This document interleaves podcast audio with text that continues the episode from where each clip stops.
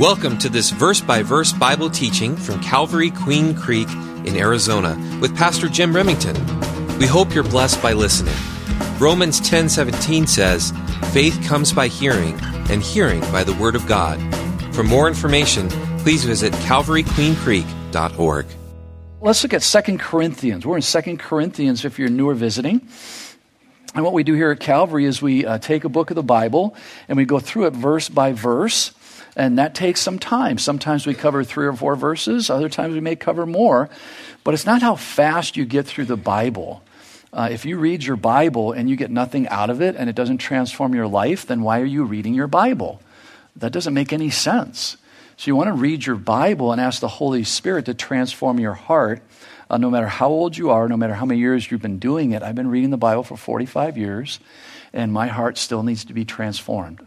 Nobody in this room has arrived. If you have, you better repent because you haven't. And so, Second Corinthians chapter 10, uh, we left off in verse 14, but let's go back to verse 12 to get a little bit of, of context for our text.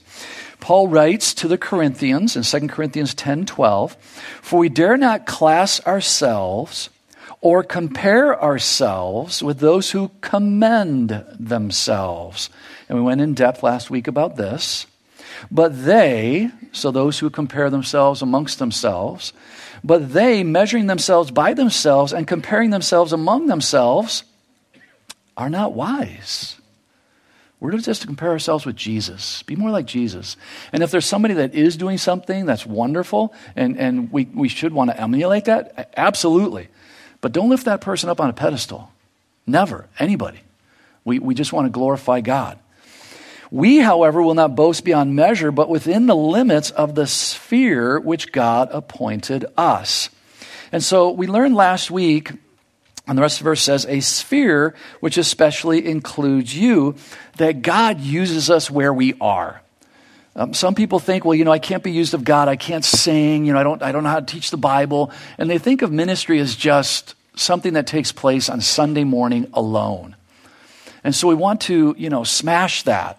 Ministry can take place anywhere, anytime, middle of the night, during the week, work day, at the grocery store. We're to be available for the work of the ministry. And so the sphere of influence that Paul is talking about here is basically for you and I, make it relatable to us today. There's a group of people that we hang with or that we're around. They may be coworkers, they may be relatives, uh, they may be friends you want to think about that as this is my sphere of influence. You know, do I have a lot of influence on the President of the United States? Take your two fingers, make a circle, and do that. Obviously, I do not. I pray for our president as our Bible says to do. And so in the spiritual world, I do have a little bit of impact, but we all need to be praying because that's what the Bible says to do pray. But we can get so caught up with all these other people that I have no impact whatsoever on that we forget about the very people that God has put in front of me and around me. Those six, eight, ten people that might not know Jesus, that might know Jesus, that are maybe struggling.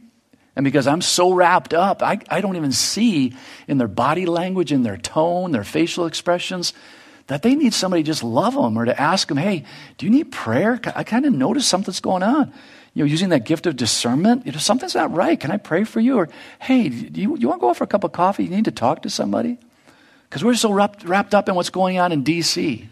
that we're not going to change, by the way. Vote. If you haven't been here, be responsible. We don't, we don't neglect any of that, just so you know. But don't think that you as an individual, by your getting mad, upset, are going to change what's happening. It doesn't change. So we want to remember that we have a sphere of influence. How am I, as a Christian, in that sphere of influence, portraying Christ? Now, are you perfect? No. Am I? No. We never will be. That's not the point. If you fail, admit it, ask for forgiveness, move on. That's what people need to see today is a real live Christian. Not a wannabe Christian, but a real live Christian. For we are not overextending ourselves as though our authority did not extend to you, for it was to you that we came with the gospel of Christ.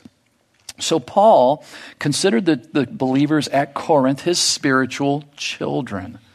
He went there, he ministered to them. They were his spiritual children. And he didn't lord over them or rule them. Not boasting of things beyond measure, as we start getting into our text here. That is, in other men's labors, but having hope that as your faith is increased, we shall be greatly enlarged by you in our sphere. Well, let's go back to John chapter 10. John chapter 10, and tie in a, a few verses with our text here. So, Paul is not saying, as you turn there, well, as you share the gospel, people are going to get my name in their minds and they're going to glorify Paul. No, no, no, no, no, no, no. You know, we talk about other pastors. You know, I love Pastor Chuck. He's in heaven rejoicing with his earthly wife, who is no longer his earthly wife, but his sister in the Lord. They're rejoicing in heaven. And we may reference him, but he encouraged us never to elevate him. He taught us as senior pastors never to name a building after him. If he says, You do, I will come back to hunt you. He says, It's about God, it's about Jesus. And not, not that there's anything wrong with that per se, but that just was his attitude. He just wanted to serve the Lord. Well, in John chapter 10, verse 11, we read this Jesus speaking, I am the good shepherd. And as I shared last week, even as a pastor, I need a shepherd. I'm not above that. So we are all part of the flock. The good shepherd gives his life for the sheep. And we in this room are all, if you're a Bible believing Christian, you are one of his sheep. But a hireling, he who is not the shepherd, and now this is going to tie, tie in somewhat to 2 Corinthians chapter 10. One who does not own the sheep sees the wolf coming and leaves the sheep and flees, and the wolf catches the sheep and scatters them. The hireling flees because he is a hireling and does not care about the sheep. Paul in 2 Corinthians 10 is saying, I'm not a hireling. Matter of fact, he's made it clear, you know what? You didn't even pay me for my services because that's not what it's about.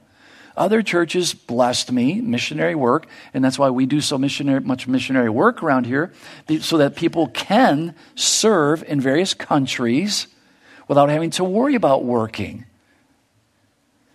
I am the good shepherd, and I know my sheep and am known by them. As the Father knows me, even so I know the Father, and I lay down my life for the sheep. This is for the believer, for all of mankind, but specifically for the sheep. If you know Jesus as your Savior, you are one of his sheep. So you are to listen to his voice. Well, how do I hear his voice? If you're a new believer, I mean, that's just an obvious question. Well, how do I hear, how do I hear his voice? Do I go into a trance? I mean, what happens? This is how you hear the voice of the Lord. You read your Bible. The Holy Spirit's within you. You pray. Maybe before you open your Bible, say, God, just help me understand your Bible this morning.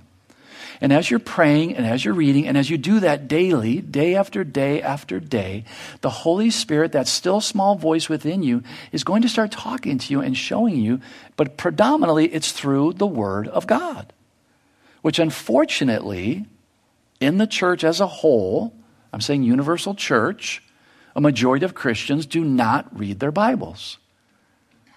They'll, they'll go to that case that says break in case of emergency and they'll throw up a prayer. And then they'll wonder, well, where are you, God? You're never around when I need you. He's always there. The song that we sang, He's always faithful. He is never the problem. We are the problem.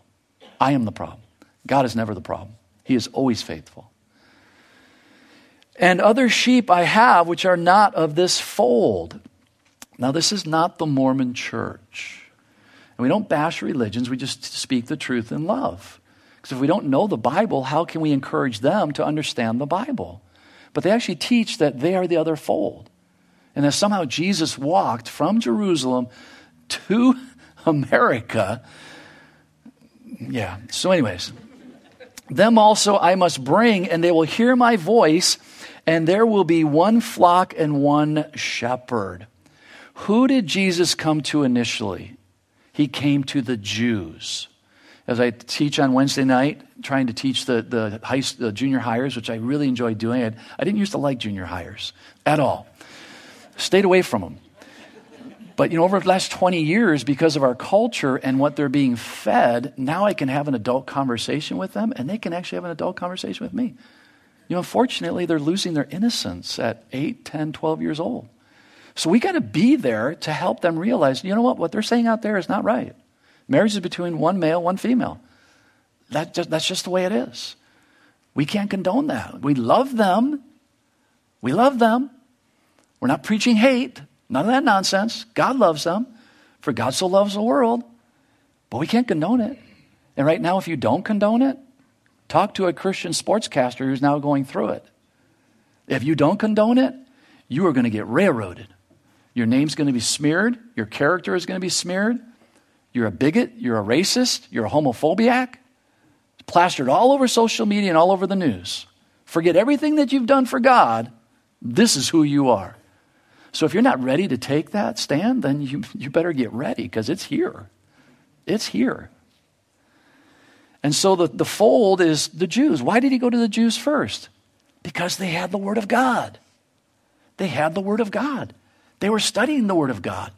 They missed the Messiah because they were looking for a conquering Christ instead of a suffering servant.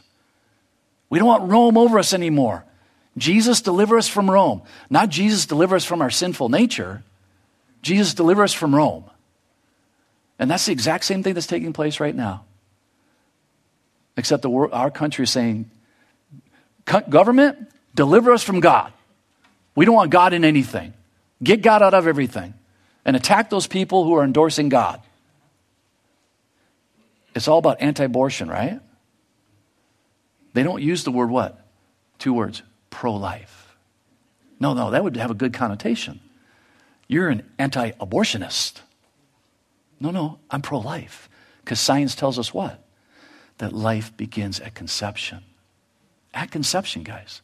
That's science, as well as the Word of God. And so the one flock are the Jews. So Jesus came to the Jews. Well, who's the other flock? Well, this is where, and again, I'm doing this for new people in case you're not familiar with the Bible. There's two groups of people on the face of this earth, even today. We had dinner last night with some friends. She's a Messianic Jew. She was born and raised in Israel into a, a Jewish family that was an Orthodox and is an Orthodox Jewish family. Very Orthodox, very Jewish, by the law, by the book. She received Christ as her Savior. So the second group of people, you're either Jew on the face of this earth today, even today, or you are a Gentile. There's only two groups of people. Whatever nationality you think you are, it doesn't matter. In the Word of God, you're either a Jew or you're a Gentile, according to Jewish mindset. Because obviously, in the Word of God, there's many nationalities, so forth and so on. But there's only one race, too, right? There's only one race, guys, the human race. Don't buy any of this nonsense. So, the two groups of people are Jews and Gentiles. Jesus come to make the Jews and Gentiles what? one, the church. The church. And so let's look back into Corinthians. So Paul is dealing with this in 15, not boasting of things beyond measure, that is, in other men's labors, but having hope that as your faith is increased, we shall be greatly enlarged by you in our sphere. So now Paul's saying, hey, as you go out and preach the gospel, that's going to give me opportunity if I ever come around or if I send a letter, they're going to hear from me. But they don't come under me. I don't rule over them. It just enlarges my sphere. To do what in verse 16?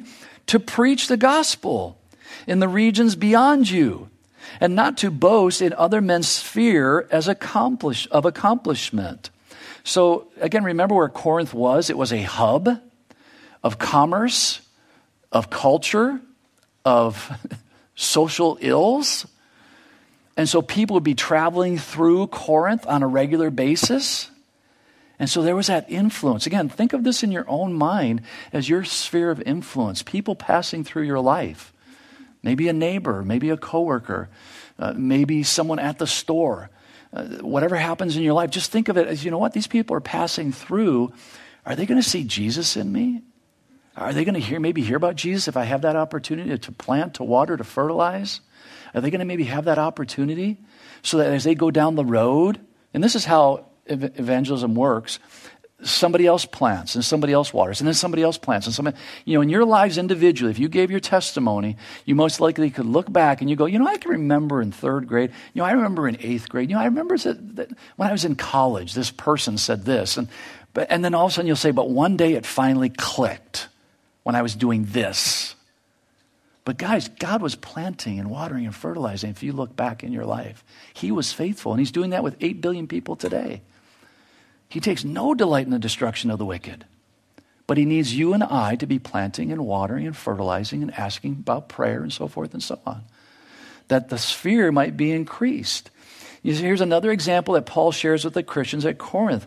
When they share the gospel and live out their Christian faith, their testimony will spread beyond their immediate area and could possibly open a door for Paul to share the gospel somewhere else.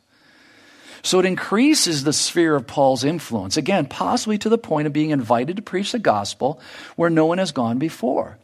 You see, Paul not only cared for the existing churches, but he looked for ways to reach those who had not heard the good news yet. We'll see. We'll get into some verses. But keep that in mind. He cared for the existing churches, and he was looking for ways to reach those who had not heard the good news yet. And this is yet another sign of Paul's heart of ministry to ministering the gospel where the gospel has not been preached. The false teachers just wanted to live off the established church, so they attacked Paul. You can get the CD from last week. They attacked Paul and his ministry. But Paul didn't come down to their level, but rather encouraged the Corinthians to be effective witnesses for Christ. You see, people in our sphere of influence are watching our walk and listening to our talk. And we never know when the opportunity might arise to share the gospel with them. We never know. But God desires to use us. Verse 17, 2 Corinthians 10 17. But he who glories, let him glory in the Lord. Again, Paul didn't want to compare himself with others because he would then be bragging about his own abilities. Rather, he bragged about God and the awesome work that God was doing through him. Again, there's nothing wrong with bragging about God and what He's done for you and through you. You should do that. You just make sure that you do it with humility. Verse 18 For not he who commends himself is approved. Think of the Pharisees, the Sadducees, For not he who commends himself is approved. Jesus rebuked them. They were playing religion. They did not have a relationship like they thought they had and that they needed. And there's many people today who are commending themselves by their outward religious actions. But inwardly, as Jesus said, they were just full of dead men's bones, whitewashed sepulchres. For not he who commends himself is approved, but whom the Lord commends. And the word commends there says to set together, to place together. The Lord wants to be a part of our lives together. Not just to, as I mentioned earlier, break the glass, pray when things are really desperate, when things are really bad. No, no, he wants to be a part of our lives. You see, the false teachers were measuring themselves amongst themselves, thus seeking approval based upon a worldly comparison. Paul knew that it wasn't what a person said about themselves that proved anything, but what God did through that person. You see, James makes reference to this fact. Let's look at James chapter 2, verses 17 through 20. James chapter 2, verses 17 through 20. And I don't think, Jim, I had that highlighted, so you probably didn't make a slide. My fault, brother. So they'll have to figure it out on their own this time. So you got Philipp, uh, Philippian, Philemon, Hebrews, James, Peter. Philemon, Hebrews, James, Peter. If you're new to the Bible, that's in the back towards the back of the New Testament. Hebrews, James, Peter. So, James chapter 2, 17 through 20. Thus, also, faith by itself, if it does not have works, is dead. Now, the Mormons and other religions will try to use this against you that you need to have works for salvation. As you read the book of James, James is not written to a general audience. James is written to believers. James is written specifically to believers, so he is in no way contradicting what Paul wrote in second or in uh, Ephesians 2, 8, and 9. For by grace are you saved through faith, not, not of yourselves, it's a work of God, not of you, lest anyone should boast. So James is not encouraging that, but they'll try to twist that, and if you don't understand that, you'll go, Oh wow, yeah, I guess I guess I do need to have works for salvation. No, you can never work your way to heaven. Ever. Impossible. It's just the cross. So Paul, James is writing to believers, so he's saying, thus also faith by itself, if it does not have works, is dead. Not that you're not saved, you're just not using your faith. What's it good for? The salvation's off the table. James already knows that. These people are saved. So he's not addressing salvation, he's just talking about sanctification and works, fruit of salvation, not fruit for salvation. But someone will say, if you have faith and I have, my, I, I have, but someone will say, you have faith and I have works. So James goes on to say about that scenario Show me your faith without your works, and I will show you my faith by my works. Very important. You believe that there is one God, you do well. Even the demons believe and tremble. But do you want to know, O foolish man, that faith without works is dead? That's all that James is, the point James is making. So, as believers, if we say we have faith, are we allowing the Holy Spirit to use that faith? If not, it's just a dead faith. It's still faith. You're going to heaven. But what good is it? So, for you and I, we want to, we want to take that to heart. Am I allowing God to use my faith in my sphere of influence? You know, as we look back into 2 Corinthians chapter 10, verse 18, am I allowing God to use me? Now, again, in your workplace, you're not paid to evangelize, you're paid to work. So I never encourage that. You should not do that. But during your lunch break or your breaks, or maybe before work or after work or on the weekend, getting together with somebody, are you available to get together with people? I'm going to brag on Claudia. She won't like this, but I'm going to brag on Claudia. We went out to dinner, I don't know when it was, a year or so ago. And, um, and we like striking up conversations with the waitress or waiter that, and uh, ask them for prayer and such. And so we did that, and, and this gal opened up. Well, since that time, Claudia and her have developed a relationship. And Claudia's invited her over for dinner. So she's ministering to her. So, guys, you never know. Now, we don't, that doesn't happen every single time. Now, we do ask every single time.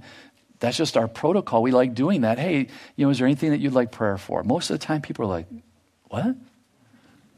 Is there anything that you'd like prayer for? You know, we're Christians and we want to pray for you for the rest of the week. And, and then I'll just kind of say, you know what, just think about it. Because because you can tell right away the wheels are like, okay, what's going on here? Manipulation, what's this all about? You know what, just take your time you know, keep doing what you're doing. Think about it. And if you need prayer for anything, let us know before we leave. And almost every single time, people do. One time we had a person actually say, Can I sit down with you and pray with you? And we're like, No. you have crossed the line. what is their manager going to say? I say, You let your manager know that we asked you to sit down.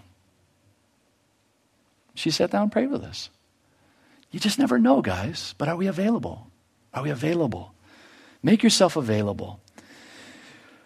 For not he who commends himself is approved, but whom the Lord commends. The word approved there, it means accepted. Accepted. We're accepted by Christ, guys. Get that off the table. You're holy, you're unblameable, you're unreprovable from heaven to earth. Get over it. You're a saint. You don't like it? Too bad. You're a saint.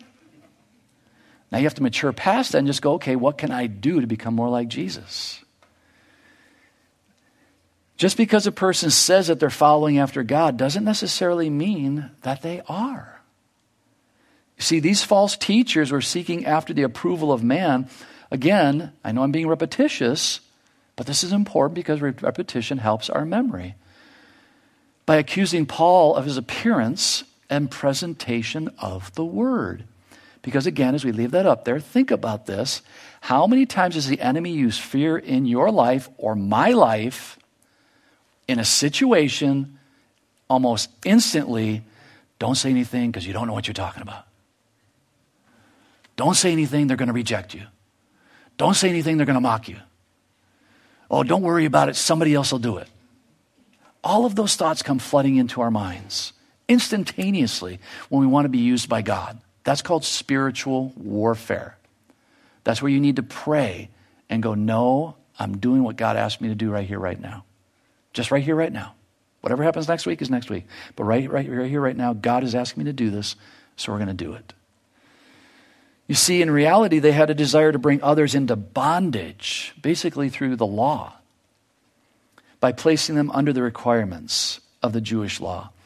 You see, when you look to a person for acceptance, this is for you and I, you will always find yourself falling short. Do any of you have expectations? Any of you have expectations? Okay, everybody wake up. When you go to a four way stop, do you have any expectations? you you expect everybody else to stop, right? We all have expectations. Now, let's make it really personal. Do any of you have expectations of yourself? Anybody have any? There's some hands. There we go.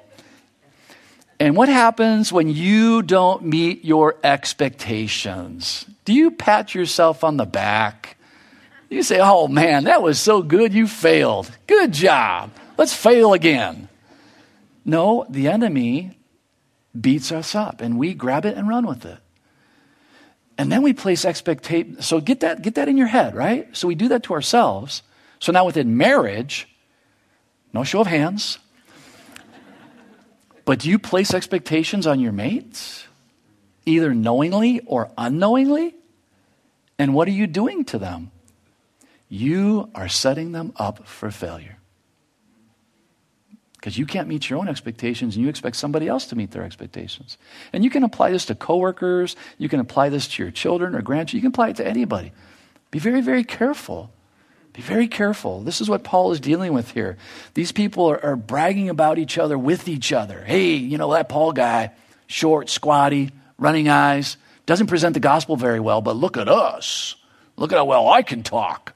Look how tall I am. Look at how beautiful I look. Beware. Beware. We want to seek to please the Heavenly Father.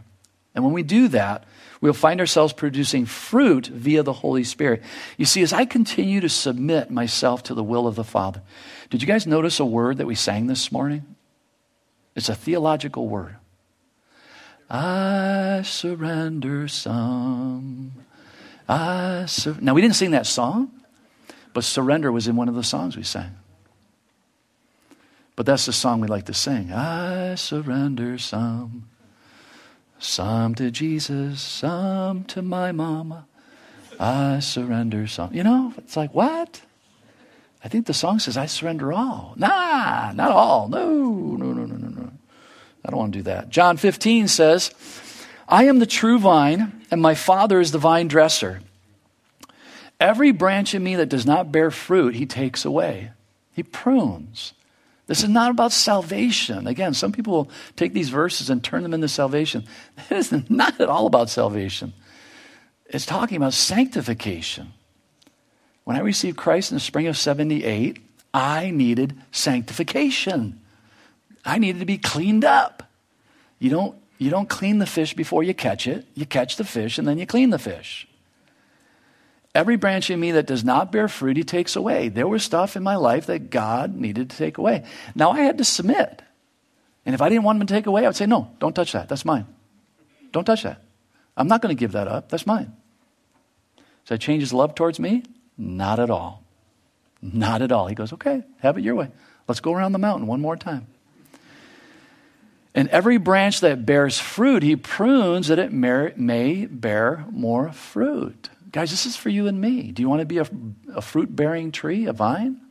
Or are you content with just doing, yeah, no, I'm fine. I don't want to ruffle any feathers. I don't want, I don't want my name on social media. You see, what is a simply a very interesting fact is that the more I submit to the will of the Father by setting time aside to be with Him, the more He is able to use me for His kingdom. But again, it comes back to are you having a private devotional time? How's he going to use you? How's he going to use me? I don't have my private devotional time for you. I have it for me. I'm selfish because I need more of Christ. I need more of the Holy Spirit. I need more of His Word. Now, you get the benefits of it, and other people do too, but not always. So it's hit and miss, but you need to be in the Word of God. And that is what takes Paul into this next chapter as we get into chapter 11. Again, he wasn't going to compare himself to those who were accusing him of not being an apostle, but rather give the Corinthians the facts of how he allowed God to use him. You see, the heavenly fruit in Paul's life was obvious, and as we will see, there were many inconveniences. I encourage you this week to read 2 Corinthians chapter 11. It's going to take you about a whole five minutes. Read 2 Corinthians chapter 11, and you're going to see a lot of inconveniences. Because in our lives here as American, we're so lethargic and lazy. We don't like inconveniences. We might even yell at inconveniences instead of just going, well, you know, it is what it is. It is what it is. I, I encourage you to ask a question as I do marital couples. This just popped into my mind. Um, what is it? It's, it's there, it's right at the tip of my brain. What eternal value does this have? What eternal value does this have? You know, getting upset about something? What eternal value does it have? That doesn't mean we stop training and teaching all that good stuff. I'm just saying, be careful. Be careful. What eternal value does this have? Well, chapter 11. Oh, that you would bear with me in a little folly. And indeed, you do bear with me, for I am jealous for you with godly jealousy.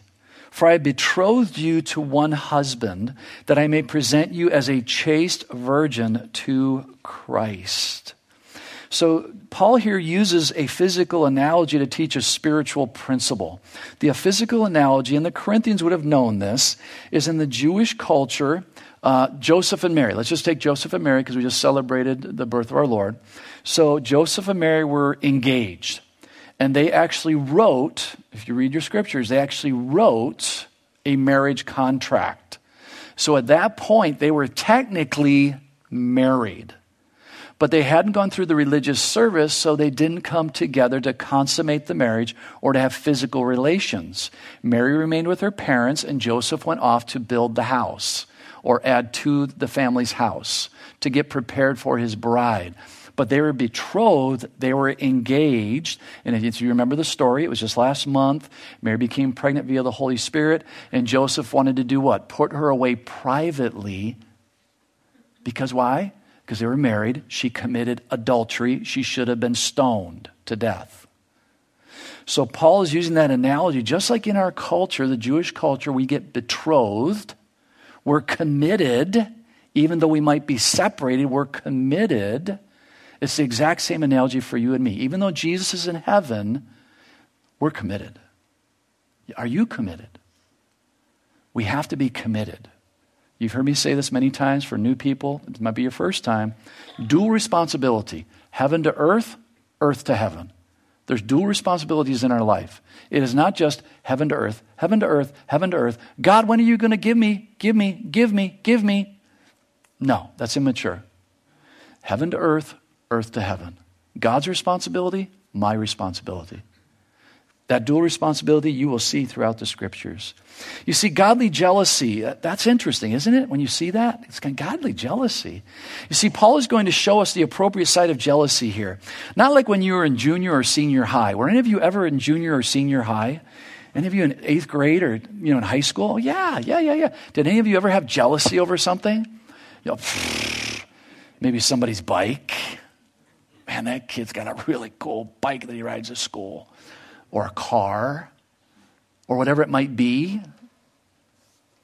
You see, you typically have jealousy because you think that you're going to lose something or someone. So prevalent, especially in junior high and high school. They're my friends. You can't be a part of this group.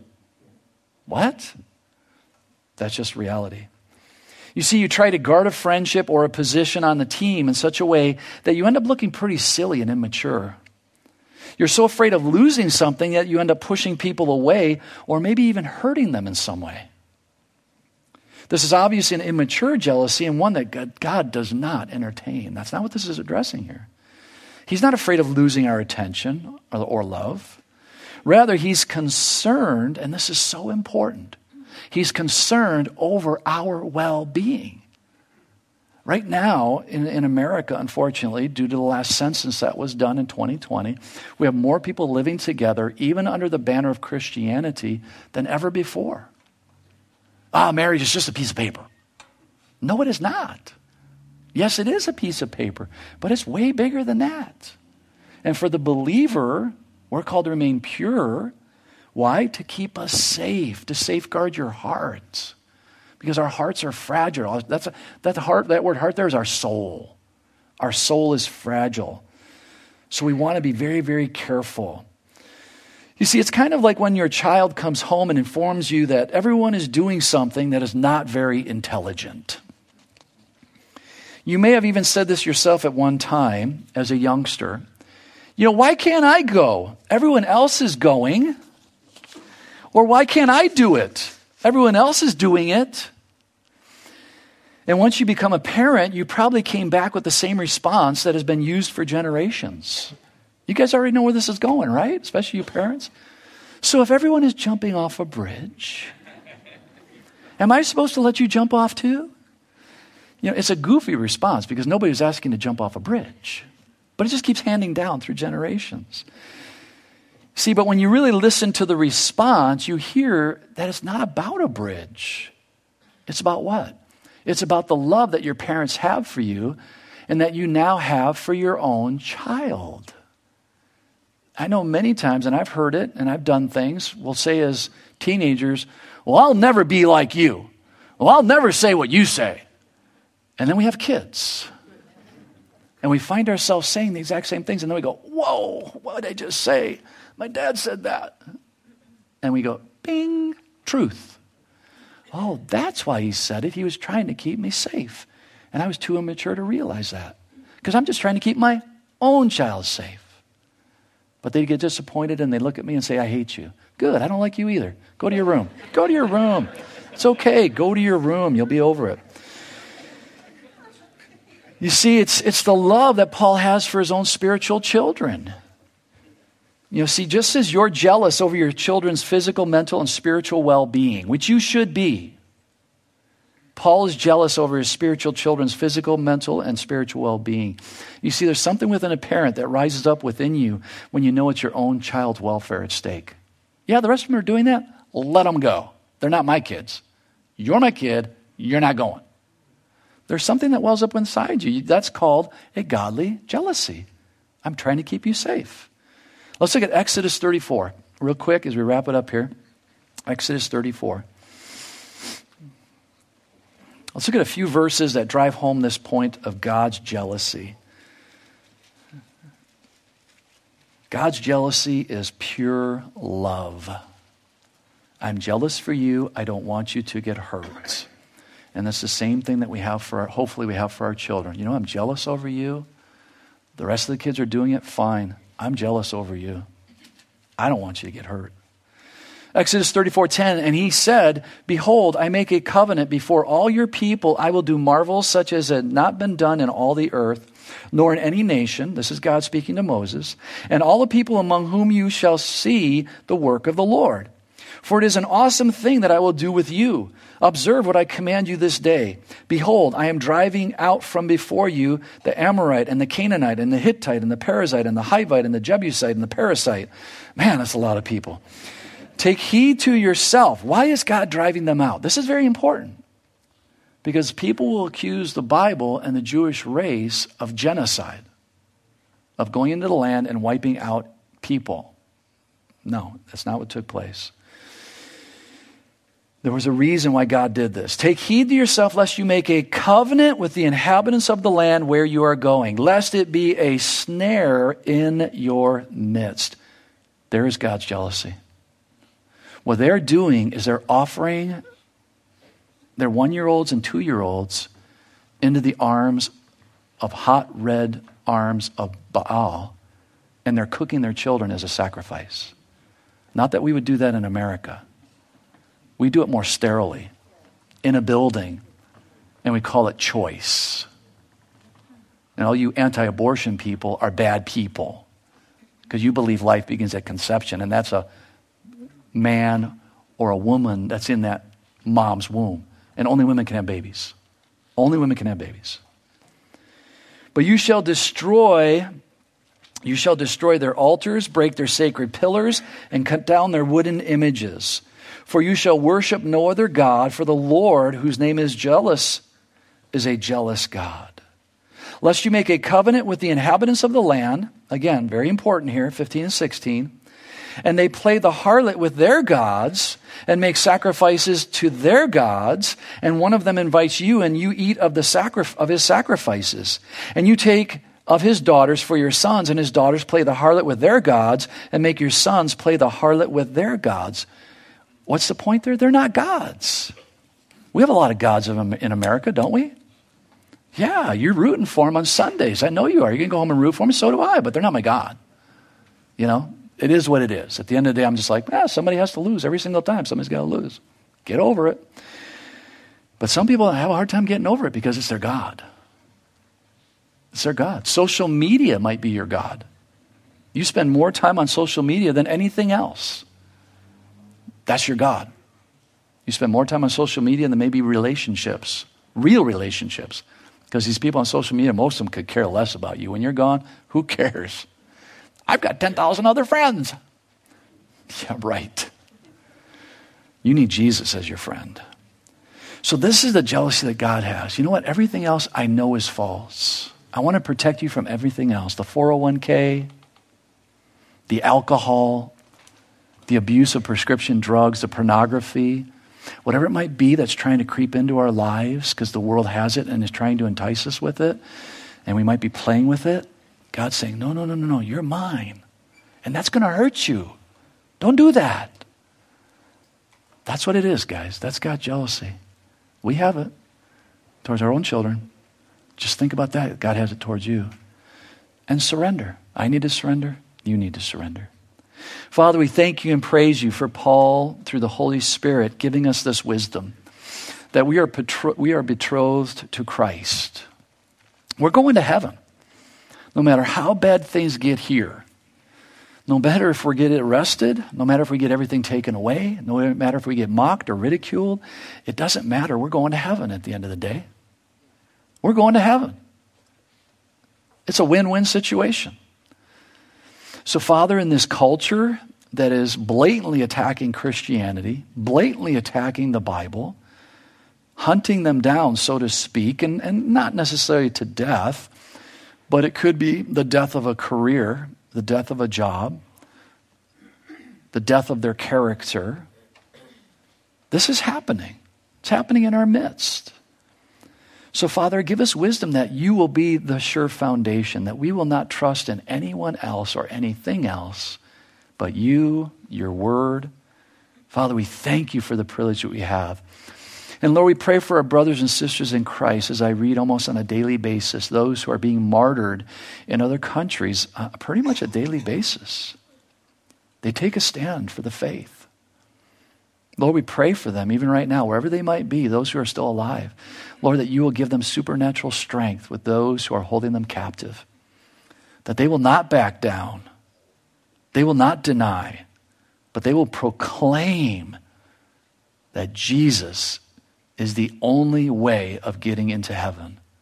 John 14, 6. Father, we thank you for the day. Use us this week in our sphere of influence. Help us to know that no matter who we are, every Bible believing Christian in this room, no matter what age you are, we have a sphere of influence. Help us to be a, a good witness, Lord. And when we fail, help us to admit it and just move on. That you will be glorified in and through our lives. In Jesus' precious name. Amen. Thank you for listening to this teaching from God's Word.